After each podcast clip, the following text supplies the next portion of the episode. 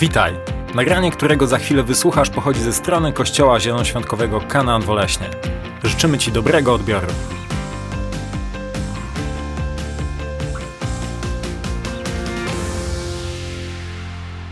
Kochani, witam Was e, bardzo serdecznie w, ten kolejny, w kolejną wakacyjną niedzielę. Mam nadzieję, że, że macie się dobrze. Mam nadzieję, że, że nie chorujesz. Mam nadzieję, że, że odpoczywasz. I, I dziękuję Ci za to, że jesteś a, dzisiaj z nami online czy też offline. Bardzo Ci jestem wdzięczny za to, że poświęcasz czas, aby, aby słuchać o Panu Bogu, aby śpiewać dla Pana Boga. To jest, to jest jakby najlepsza, najlepsza decyzja, jaką mogłeś podjąć. Pomimo, że mamy dzisiaj finał euro, to wierzę, że dzisiaj ten czas może być dla Ciebie czasem bardzo, ale to bardzo szczególnym.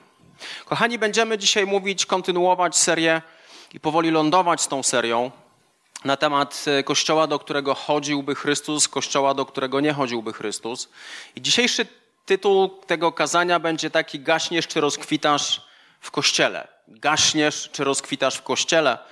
I, i, i to, jest coś, to jest coś takiego, co, co ja zauważam, szczególnie w ostatnich latach. Nie wiem, na ile obserwujesz to, co się dzieje na całym świecie, ale na całym świecie głównie są trzy takie potężne ruchy, które rozwijają się. One się rozwijają, to są ruchy światopoglądowe. Niektóre ruchy są religijne, ale, ale większość z nich jest światopoglądowych. I to, co, co się dzieje w Polsce, to Polska jest jednym z najbardziej sekularyzacyjnych narodów, nasz, narodów w całej Europie. Po prostu dochodzimy do miejsca, kiedy materialistyczny sposób myślenia, konsumpcyjny system myślenia nas totalnie zjada, Boga wyrzucamy gdzieś e, za burtę i my jako Polska jesteśmy absolutnym pionierem. Jesteśmy absolutnym pionierem, jeśli chodzi o sekularyzację. Jesteśmy totalnie ludźmi, którzy, którzy odrzucają wszelkie wartości. Boga traktujemy tak bardzo, bardzo marginalnie, niedzielnie, albo nawet i nie, ochrzcimy dzieci, później, później wyślemy dzieci na religię, później jest bierzmowanie, potem, no bo bierzmowanie to jest potrzebne, żeby później był ślub, w razie czego jedni biorą ślub kościelny, inni już nie biorą ślubu kościelnego. Generalnie jako naród zasywa, zasuwamy, zasuwamy bardzo szybko, bardzo szybko i stajemy się coraz bardziej społeczeństwem, które staje się społeczeństwem bardzo świeckim. Drugi ruch to już nie, nie, to już nie jest ruch światopoglądowy, ale to jest bardziej ruch religijny, który się rozwija w tempie zatrważającym. To jest, to jest religia islamu, to jest religia islamu, który, który, która rozwija się naprawdę. W Europie rozwija się bardzo, bardzo szybko. I wydaje mi się, że jest to wynik właśnie tego, że, że społeczeństwo staje się coraz bardziej sekularne, społeczeństwo staje się coraz bardziej materialistyczne, ale też to, czego ludzie doświadczają w Europie, kiedy, kiedy patrzymy generalnie na, na religijność Europejczyków, to widzimy, że wszystko jest takie, takie miałkie. Wszystko jest takie, takie na pół gwizdka, takie urzędowe, takie jakby iść do fabryki usług religijnych. Jakby pójść do urzędu, podbić, podbić pewne kwity i, i już jest wszystko ok. I, i, I generalnie Europa tak wygląda. I ludzie, którzy pragną czegoś więcej, ludzie, którzy chcą poświęcić swoje życie czemuś, nie potrafią odnaleźć tego we współczesnym chrześcijaństwie, nie potrafią odnaleźć tego w chrześcijaństwie czy w innych religiach w Europie. I trzeci, to jest dobra wiadomość, trzeci ruch religijny, który się potężnie rozwija na całym świecie, to jest ruch zielonoświątkowy. To jest ruch charyzmatyczny. To jest chrześcijaństwo, które, które wierzy w to, że Jezus Chrystus, Jezus Chrystus jest Panem, Jezus Chrystus jest w centrum, które wierzy w to, że Boże Słowo jest jedynym autorytetem, jeśli chodzi o, o, o, o religijność, jeśli chodzi o moralność i tak dalej, i tak. I przede wszystkim ruch e, zielonoświątkowy ma to do siebie, że ruch zielonoświątkowy wierzy w to, o czym mówi Biblia, czyli wierzymy w to, że Duch Święty jest Bogiem i ten Bóg jest ciągle i ciągle obecny i działa i czyni cuda. I doświadczenie, doświadczenie zielonoświątkowe jest czymś, co, co również jest czymś, co bardzo, ale to bardzo rośnie gdzieś na całym świecie. A więc to taka krótka prasówka, jak to mniej więcej wygląda, dlatego że, że powiedziałem Wam o tym, bo chcę powiedzieć o kilku rzeczach, które ja obserwuję w chrześcijaństwie, szczególnie po tym, po tym czasie pandemii. Po tym czasie, kiedy, kiedy wiele rzeczy gdzieś zgasło, kiedy wielu ludzi zgasło, to, to chciałbym dzisiaj powiedzieć o czymś takim, co, co moim zdaniem jest bardzo, ale to bardzo istotne, żeby w ogóle rozwijać się w chrześcijaństwie. Ewangelia Jana, 15 rozdział, 5 werset. Chrystus powiedział tak: Ja jestem winoroślą, a wy jesteście pędami. Kto trwa we mnie, a ja w nim, ten przynosi obfity owoc, bo beze mnie nie jesteście w stanie nic uczynić.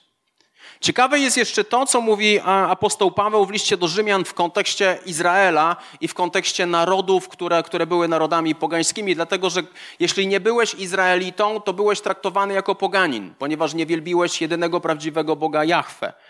I, jedenasty rozdział, siedemnasty werset z listu do Rzymian, Paweł mówi tak, jeśli natomiast niektóre z tych gałęzi zostały odłamane, Paweł mówi o, o, o niektórych Izraelitach, którzy po prostu odpadli od wiary, a ty niczym dzika gałązka, i to jest mowa o nas, to jest mowa o ludziach, którzy nie są Izrael, Izraelitami, niczym dzika gałązka, wszczepiony między pozostałe, zyskałeś udział w korzeniu i sokach drzewa oliwnego.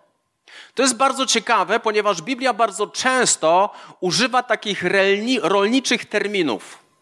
Używa rolniczych terminów, aby wyjaśnić nam pewne rzeczy. I kiedy, kiedy Biblia mówi na temat, kiedy Chrystus mówi na temat relacji z Nim, to ta relacja mniej więcej wygląda tak, że my jesteśmy, my jesteśmy pędami, wszczepionymi pędami do winorośli, która już istnieje.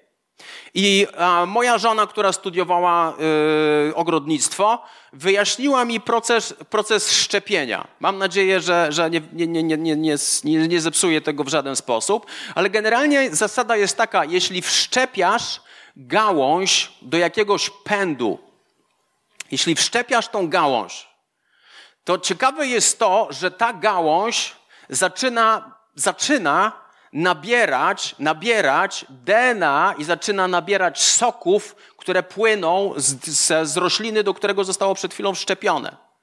To nam pokazuje jedną rzecz. Jeśli my zostaliśmy wszczepieni w Chrystusa, to my automatycznie, automatycznie zaczynamy czerpać, czerpać z tej winorośli, czerpać soki, czerpać i czerpać i czerpać i stawać się coraz bardziej podobni do rośliny, mówiąc, mówiąc, mówiąc przenośni, do rośliny, do której zostaliśmy wszczepieni. Jeśli, jeśli, jeśli ten pęd w jakiś sposób ma jakiś defekt, albo jest niedoskonały, to jeśli jest wszczepiony w zdrowy pęd, jeśli jest wszczepiony w zdrową rzecz, w zdrową roślinę, to automatycznie nabiera charakteru, nabiera charakteru tej, tego zdrowego pędu, do którego został wszczepiony. To nam pokazuje jakby taką jedną rzecz, o której Chrystus powiedział: Ja jestem winoroślą, a wy jesteście pędami, i kto trwa we mnie, a ja w nim, ten przynosi obfity owoc, bo beze mnie nie jesteście w stanie nic uczynić. O czym mówi Chrystus? Chrystus w ten sposób pokazuje, o co w ogóle chodzi w relacji z Nim. Relacja z Chrystusem to nie ma być religijny obowiązek. To nie ma być taka checklista, która jest odhaczana. Fajnie, odhaczam, byłem w kościele. To nie ma być checklista na zasadzie poniedziałek rano czytałem Biblię. To nie ma być, to, nie, to, w ogóle, to w ogóle nie o to chodzi. Chrystus porównuje relacje z Nim, abyśmy, że, że On jest winoroślą, my jesteśmy pędami i mamy w tym trwać. Mamy czerpać soki od Niego, mamy czerpać DNA od Niego i mamy ciągle i ciągle, ciągle i ciągle w tym trwać. Na tym polega chrześcijaństwo. Chrześcijaństwo nie polega na zapisaniu się do kościoła. Chrześcijaństwo nie polega na tym, że ja dzisiaj wybieram, że będę zielonoświątkowcem. To w ogóle nie o to chodzi. To w ogóle nie o to chodzi. W chrześcijaństwie chodzi, to jest numer jeden, my musimy być zakorzenieni, zaszczepieni w Jezusie Chrystusie. To jest pierwsza podstawowa rzecz. Jeśli my nie jesteśmy zaszczepieni w Jezusie Chrystusie, to cała inna rozmowa, którą, będę nawiązywał teraz, może nie mieć dla ciebie większego sensu. Może nie mieć dla ciebie większego sensu. I musimy zrozumieć, musimy zrozumieć istotę, że jeśli już poddajesz swoje życie Chrystusowi, to musisz zrozumieć, że Kościół Jezusa Chrystusa jest ciałem Jezusa Chrystusa. Nie można, nie można, to jest teraz bardzo popularne w chrześcijaństwie online'owym, że ja sobie oglądam kazania stąd, uwielbienie stamtąd, a to stamtąd, a dzisiaj jest to, to będę stamtąd, a dzisiaj jest trzecia niedziela miesiąca, no to dzisiaj stamtąd, a dzisiaj stamtąd. To jest bez sensu. To jest droga donikąd. To jest droga donikąd. To jest troszkę na takiej zasadzie, że próbujesz się gdzieś za, za, za, zakorzenić, gdzieś w czymś się zaszczepić i nie wiadomo do końca, gdzie ty jesteś. I nie wiadomo do końca, gdzie ty jesteś. I chciałbym pokazać wam, jak bardzo poważnie traktuje Kościół Jezus Chrystus. Dzieje apostolskie, dziewiąty rozdział, wersety od 4 do 5. Padając na ziemię, jest mowa o, o, o Saulu, który stał się apostołem Pawłem. On jechał na, nie wiadomo na czym. Wielu ludzi mówi, że jechał na koniu, nagle oślepiła go światło z nieba, spadł z konia. Biblia nic nie mówi o koniu, jakkolwiek spadł z czegoś i Biblia, Biblia mówi tak. I padając na ziemię usłyszał głos, Saulu, Saulu, dlaczego mnie prześladujesz? Saulu, Saulu, dlaczego mnie prześladujesz? To jest bardzo ciekawe. Chrystus już siedział po prawicy Ojca, Chrystus już umarł i został wzbudzony z martwych, z martwych stał. Siedział po prawicy Ojca. I w tym momencie, w tym momencie Saul, który później stał się apostołem Pawłem, on nie miał żadnej możliwości, żadnych szans, aby znać Chrystusa fizycznie. Paweł nie miał możliwości, ponieważ Chrystusa już nie było. Chrystusa już nie było i Chrystus kieruje do niego takie słowa: Saulu, Saulu, dlaczego mnie prześladujesz? Ponieważ w tym momencie Saul jechał, aby prześladować Kościół. Jechał do Damaszku, aby prześladować Kościół, aby niszczyć Kościół. Aby niszczyć Kościół, aby go prześladować. I w tym momencie, w tym momencie Chrystus mówi do niego, dlaczego, dlaczego mnie prześladujesz? Widzisz, jest pewna istotna rzecz. Chrystus nie oddziela się od Kościoła. Chrystus nie oddziela się od Kościoła. Chrześcijaństwo pod tytułem Ja mam relację z Bogiem, ale nie, nie jestem częścią żadnego kościoła, to jest fikcja. To jest fikcja. To jest nieprawda. To jest totalnie niebiblijne. Chrystus umarł za swój kościół. Chrystus zbudował swój kościół. To jest Jego wynalazek. To nie jest ludzki wynalazek. To jest Jego wynalazek. Kiedy patrzymy na Księgę Objawienia, kiedy popatrzymy na Apokalipsę, tam Chrystus skierował siedem listów Siedem listów do różnych kościołów. Do kościoła w Smyrnie, do kościoła w Filadelfii, do kościoła w Efezie, do kościoła w Laodycei. Chrystus kierował listy do lokalnych kościołów. Do lokalnych kościołów. I teraz pytanie, kiedy Chrystus chciałby skierować list do kościoła, gdzie ty jesteś, to gdzie on ma wysłać ten list? To gdzie on ma wysłać ten list? Chrześcijaństwo, które jest Chrześcijaństwem, które polega tylko na relacji z Jezusem, brzmi pięknie, brzmi wzniośle, ale jest totalnie niebiblijne. Jest totalnie niebiblijne. Nie można być uczniem Jezusa Chrystusa i być poza Kościołem. To jest fikcja. To jest fikcja. To jest totalna, absolutna fikcja. Chrystus obiecał, że będzie budował swój kościół i bramy piekielne go nie przemogą. To jest to, o czym mówi Chrystus w Ewangelii Mateusza że ja zbuduję kościół mój, ja zbuduję kościół mój i bramy piekielne go nie przemogą. A więc z jednej strony na dzień dobry, kiedy poddajemy życie Jezusowi, w tym momencie jesteśmy wszczepieni, wszczepieni w, w winorość, którą jest Chrystus. Jesteśmy w to wszczepieni. Bierzemy soki od Niego i żyjąc z Nim, trwając w Nim, przypominamy ciągle i ciągle i ciągle i ciągle, stajemy się coraz bardziej podobni do Niego. Ale żeby stawać się coraz bardziej podobnym do Chrystusa, aby trwać w Chrystusie, potrzebujesz to, co Chrystus ustanowił, a tym czymś jest lokalny Kościół. Tym czymś jest lokalnie fizyczny Kościół, który Bóg ustanowił tutaj na ziemi. I księga, księga Psalmów, 92 rozdział, przepraszam, 92 psalm, możemy powiedzieć 92 rozdział, 92 psalm, wersety od 12 do 14, Biblia mówi tak. Sprawiedliwy zakwitnie jak palma, rozrośnie się jak cedr na Libanie, a zasadzeni w domu Pana rozkwitną na dziedzińcach naszego Boga, a i nawet w starości wydadzą owoc pełni sił i kwitnący, aby opowiadać, że Pan jest prawy. To jest bardzo ciekawy psalm. Ten psalm mówi, że ci, którzy są zasadzeni w domu Pana, rozkwitną na dziedzińcach naszego Boga i nawet w starości będą wyda wydadzą, wydadzą owoc pełni sił i kwitnący, aby opowiadać, że Pan jest prawy. Gdybym ja był diabłem, Wyobraź sobie, to nie jest bardzo skomplikowane. Gdybym ja był diabłem i chciał cię odciągnąć od relacji z Jezusem i chciał cię odciągnąć od relacji z Jezusem, użyłbym Kościoła, aby zniechęcić cię do Kościoła. Bo jeśli ja bym cię zniechęcił do Kościoła, to automatycznie kwestia czasu i jesteś już pozbawiony relacji z Jezusem, ponieważ już nie masz grupy ludzi, z którą się spotykasz, która cię inspiruje, motywuje. To są inni ludzie, którzy żyją z Chrystusem. Jeśli ja byłbym diabłem. Ale jakie korzyści są, kochani, z tego, że my, że my, jako ludzie, poddajemy swoje życie Jezusowi Chrystusowi i zasadzamy się w kościele Jezusa Chrystusa? Pierwsza istotna rzecz jest taka, że ludzie, którzy są zasadzeni w domu Pana, rozkwitają. Oni rozkwitają. Czy jest pandemia, czy nie ma pandemii, czy są zdrowi, czy są chorzy, nie wiadomo co. Oni rozkwitają, ponieważ to jest ich połączenie. Połączenie z Jezusem i połączeniem z Kościołem Jezusa Chrystusa. I Biblia mówi tak w 92 psalmie i wersecie 12, że sprawiedliwy zakwitnie jak palma. I teraz kilka ciekawostek, znowu rolniczych, odnośnie palmy. Posłuchajcie. Żadne warunki pogodowe nie są w stanie zniszczyć palmy. Żadne.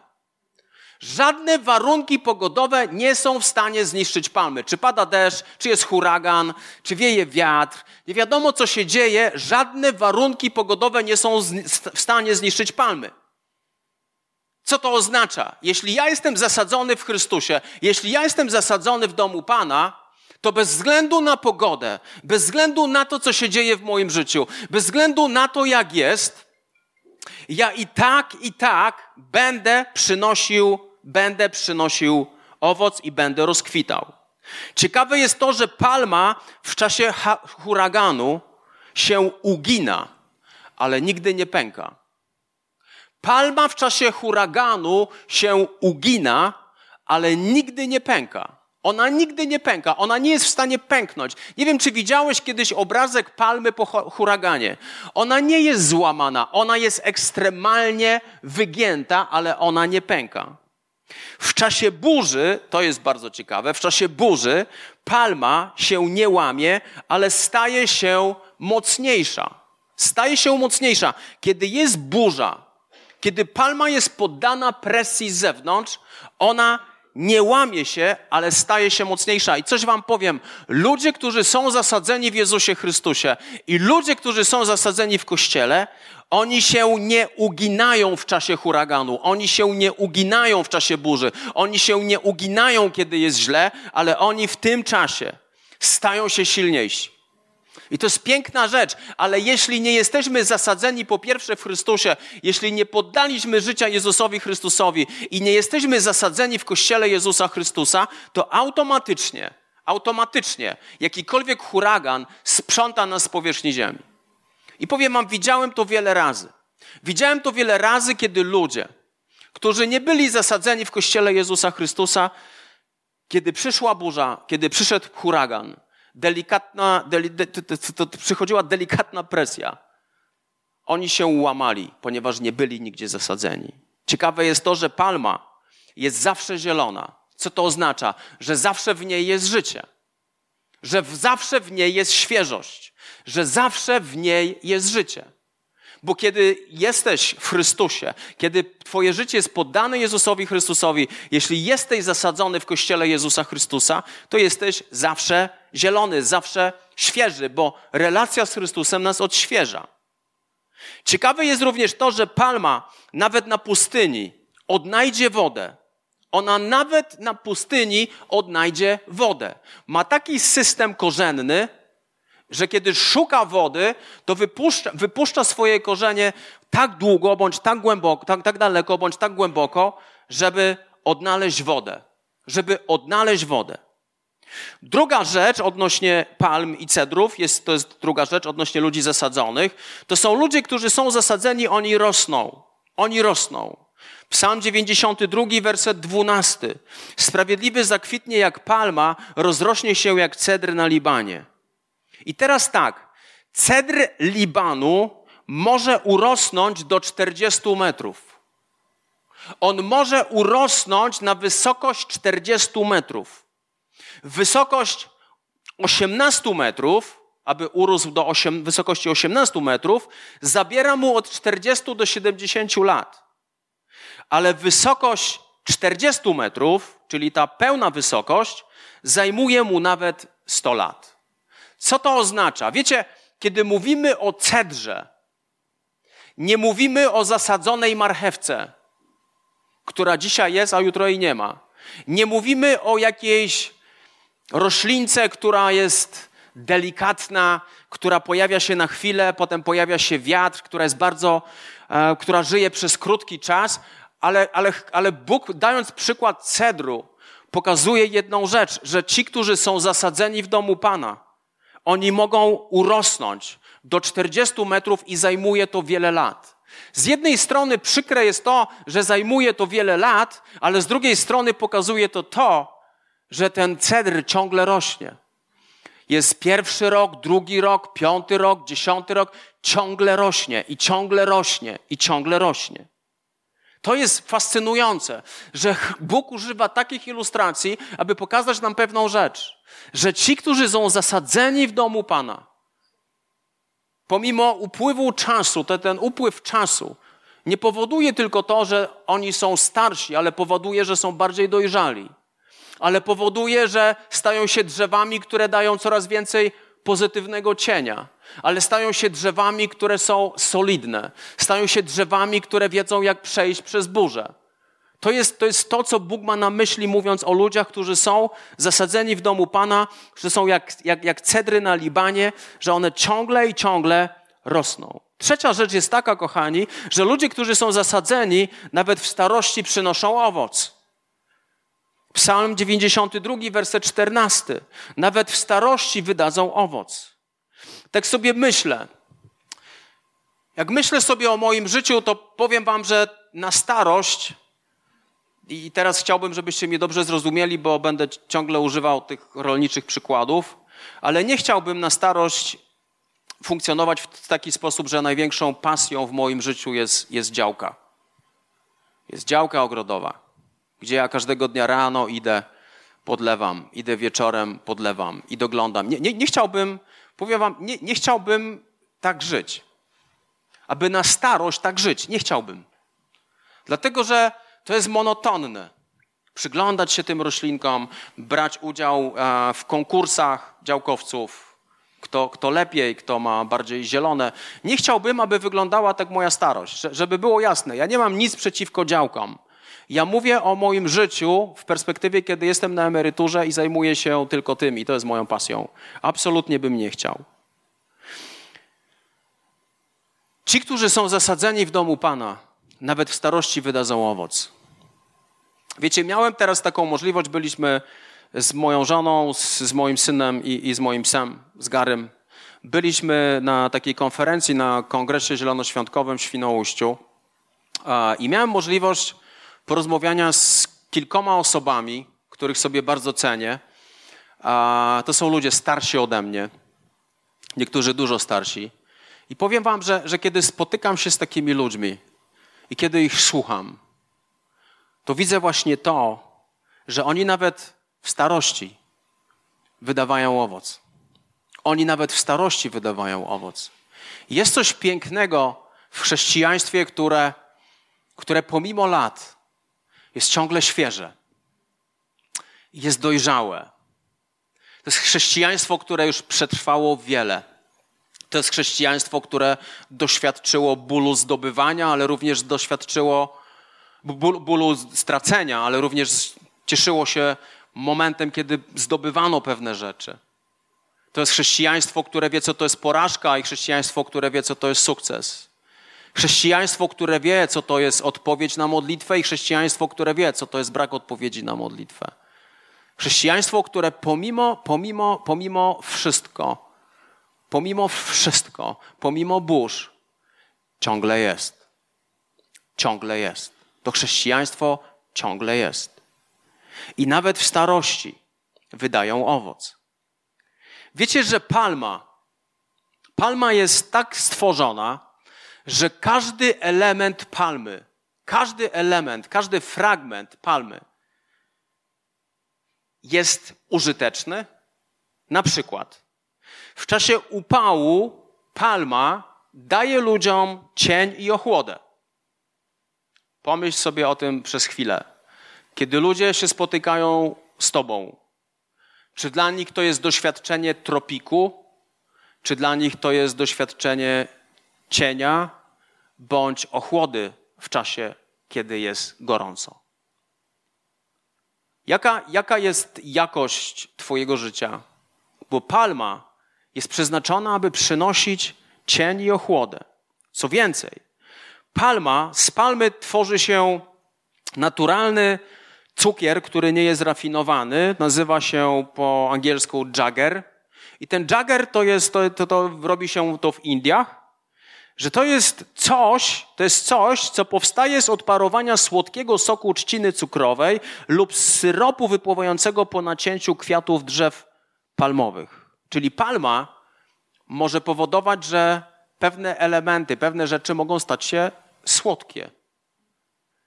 Jaki, jaki efekt zostawiasz po sobie, jakie wrażenie zostawiasz po sobie, kiedy ludzie się z Tobą spotykają. Jest słodko, jest gorzko, a może jest słodko-gorzko. Widzisz, palma, przeznaczeniem palmy jest nie tylko dawanie cienia i ochłody, ale przeznaczeniem palmy jest również osładzanie.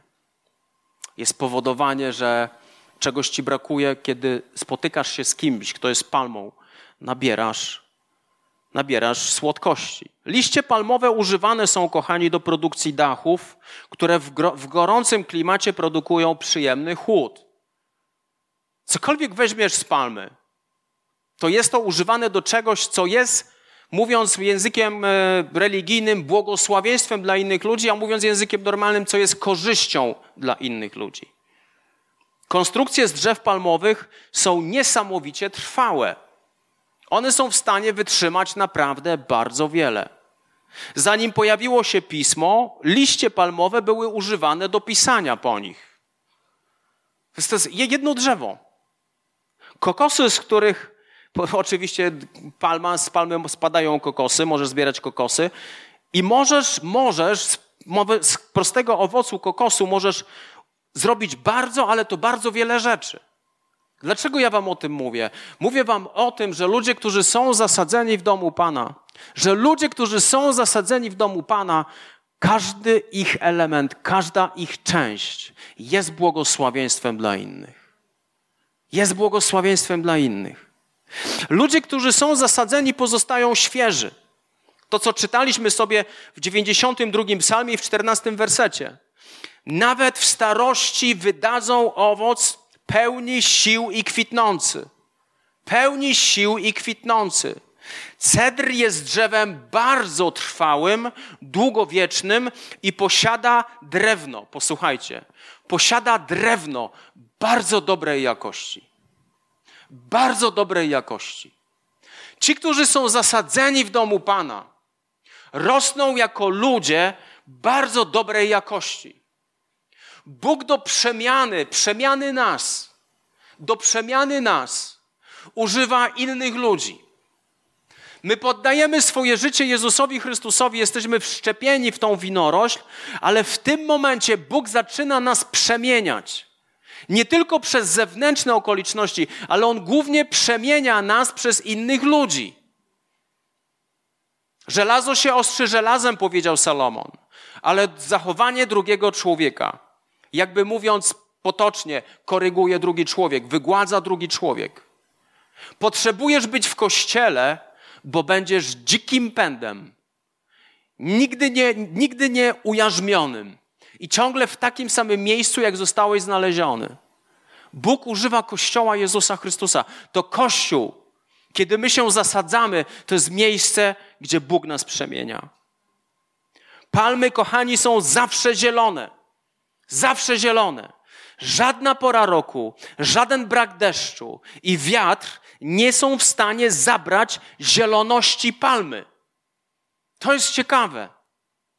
Czasami jest tak, że spotykasz pewnych ludzi i ta zieloność im została zabrana, ta świeżość została im zabrana przez okoliczności. Przez to, że, że, że, że coś się dzieje w ich życiu, przez to, że nie mają relacji z Chrystusem. Ta zieloność została im zabrana.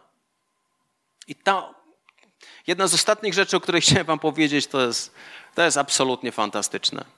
Ludzie, którzy są zasadzeni w domu Pana, odkrywają swoją oryginalność. I teraz mówiąc o szczepieniu i przeszczepianiu.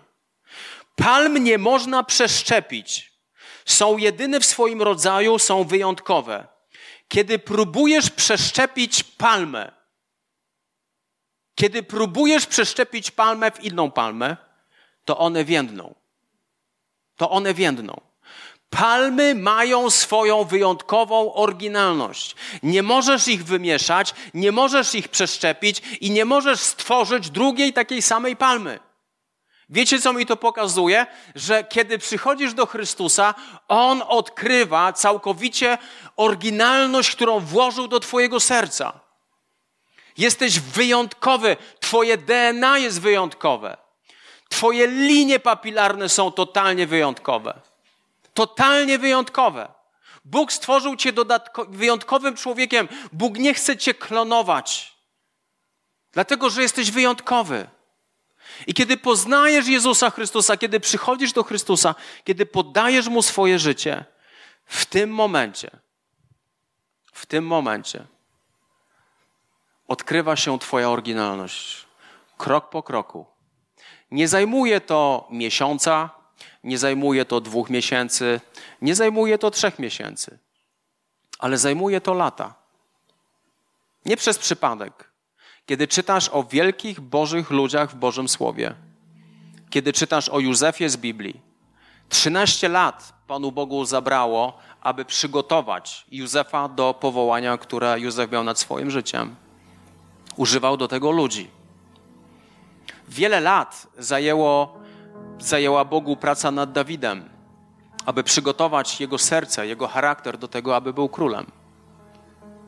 Mojżesz 40 lat wychowywał się na dworze faraona, a później 40 lat chodził i zajmował się, zajmował się, pasał stada przez 40 lat na pustyni. Minęło 80 lat i rozpoczęło się jego powołanie. Bóg potrzebuje czasu z nami, aby przygotować nas do tego, co naprawdę, co naprawdę przyniesie potężne, potężne i największe znaczenie, największy przełom wywołany przez nasze życie. I ostatnia rzecz, ludzie, którzy są zasadzeni, pozostawiają po sobie dziedzictwo.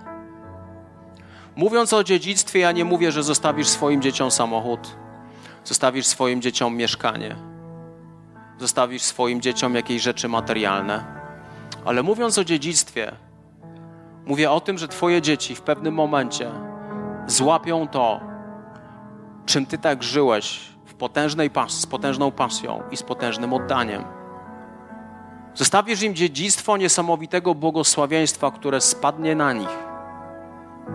Spadnie na nich. Posłuchajcie jednej ważnej rzeczy. Ci, którzy są zasadzeni w Chrystusie i ci, którzy są zasadzeni w domu Pana, przynoszą błogosławieństwo nie tylko do swojego życia, ale przynoszą błogosławieństwo dla każdego, kto ich otacza. Ja mam silne przekonanie, aby powiedzieć Ci jedną rzecz. Jeśli jesteś rodzicem i poddałeś swoje życie Jezusowi Chrystusowi i zasadziłeś się w domu Pana, to Twoje życie, Twoje życie staje się błogosławieństwem dla Twoich dzieci. Powiem Ci więcej. Twoje życie staje się błogosławieństwem dla Twoich wnuków.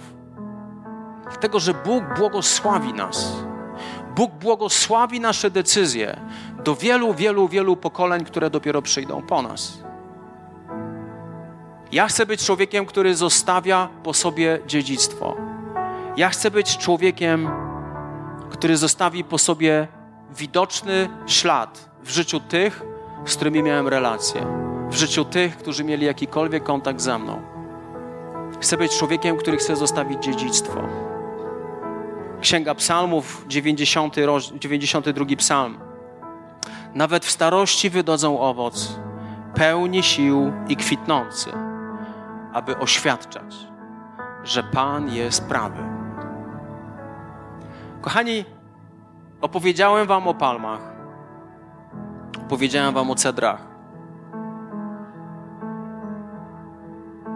Wygaśniesz, wygaśniesz, jeśli próbujesz tworzyć chrześcijaństwo bez relacji z Jezusem.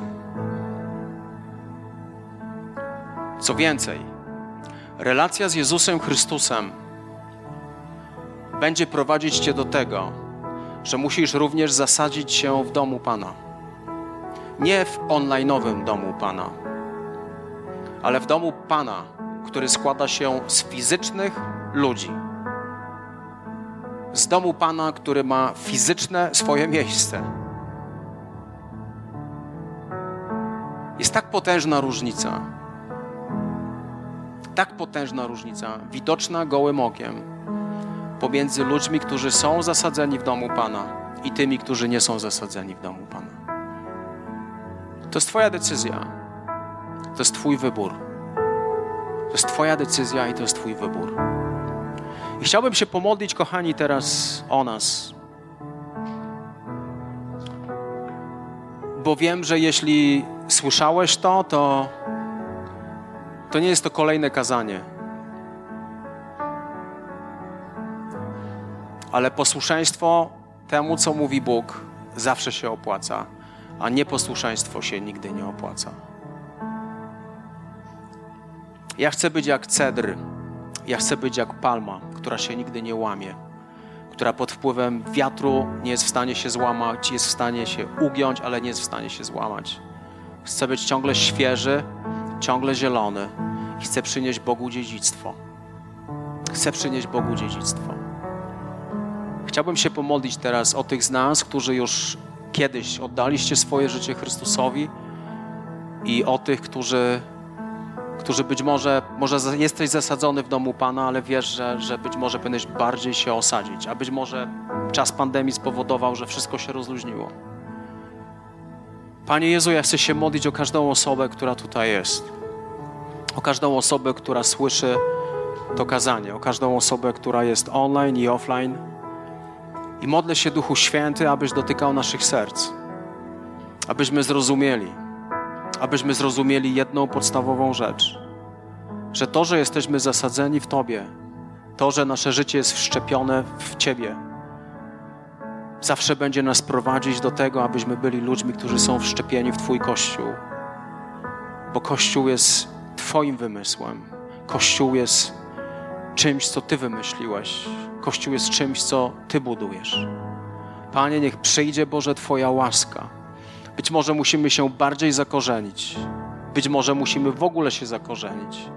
Ale niech przyjdzie Twoja łaska do naszego życia. Mów do nas, Duchu Święty.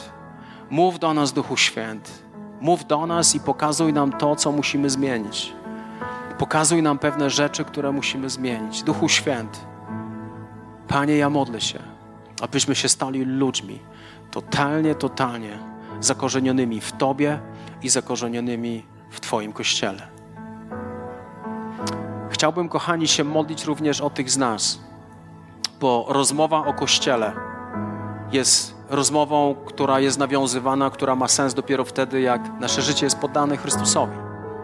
To jest życie, które, jeśli my bez relacji z Chrystusem chodzimy do kościoła rok w rok, powiem Ci, nic się nie będzie zmieniać. Podstawa jest taka, że Ty musisz wszczepić się w winorość, którą jest Chrystus. Musisz przyjść do Niego, poddać Mu swoje życie i czerpać soki od Niego, i czerpać DNA od Niego, i czerpać życie od Niego. W tym momencie, w tym momencie, Twoje życie, w tym momencie Twoje życie będzie rozkwitać. Jeśli chciałbyś dzisiaj poddać swoje życie Jezusowi Chrystusowi, proszę pomóc się ze mną w bardzo, ale to bardzo krótki sposób. Tutaj nie chodzi o długie modlitwy, tutaj chodzi o postawę Twojego serca. Jeśli chcesz się pomodlić jeśli chcesz poddać swoje życie Jezusowi, proszę pomóc się ze mną. Panie Jezu, ja przychodzę do Ciebie i proszę Cię, abyś wziął moje życie takie, jakie ono jest. Chcę przeprosić Cię za błędy w moim życiu, za grzechy w moim życiu. Proszę Cię, Ojcze, przebacz mi. Oczyść moje serce. Chcę należeć do Ciebie. Chcę być wszczepionym w Ciebie. Chcę podążać za Tobą.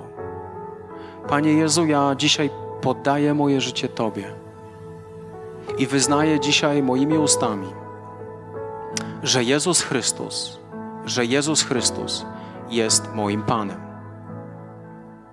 Amen. Witaj ponownie. Dziękujemy za wysłuchanie tego nagrania i mamy nadzieję, że pomoże Ci ono zbliżyć się do Boga. Jeśli dziś podejmujesz decyzję o zaufaniu Jezusowi i uznaniu Go Twoim Zbawicielem, to chcemy Ci pogratulować. Modlimy się o Boże działanie w Twoim życiu i zapraszamy Cię serdecznie do Kanaanu, ponieważ wierzymy, że Kościół, czyli wspólnota wierzących ludzi, to najlepsze miejsce do wzrostu i rozwoju duchowego. Szczegóły dotyczące naszych spotkań znajdziesz na stronie www.kanan.pl oraz w naszych mediach społecznościowych.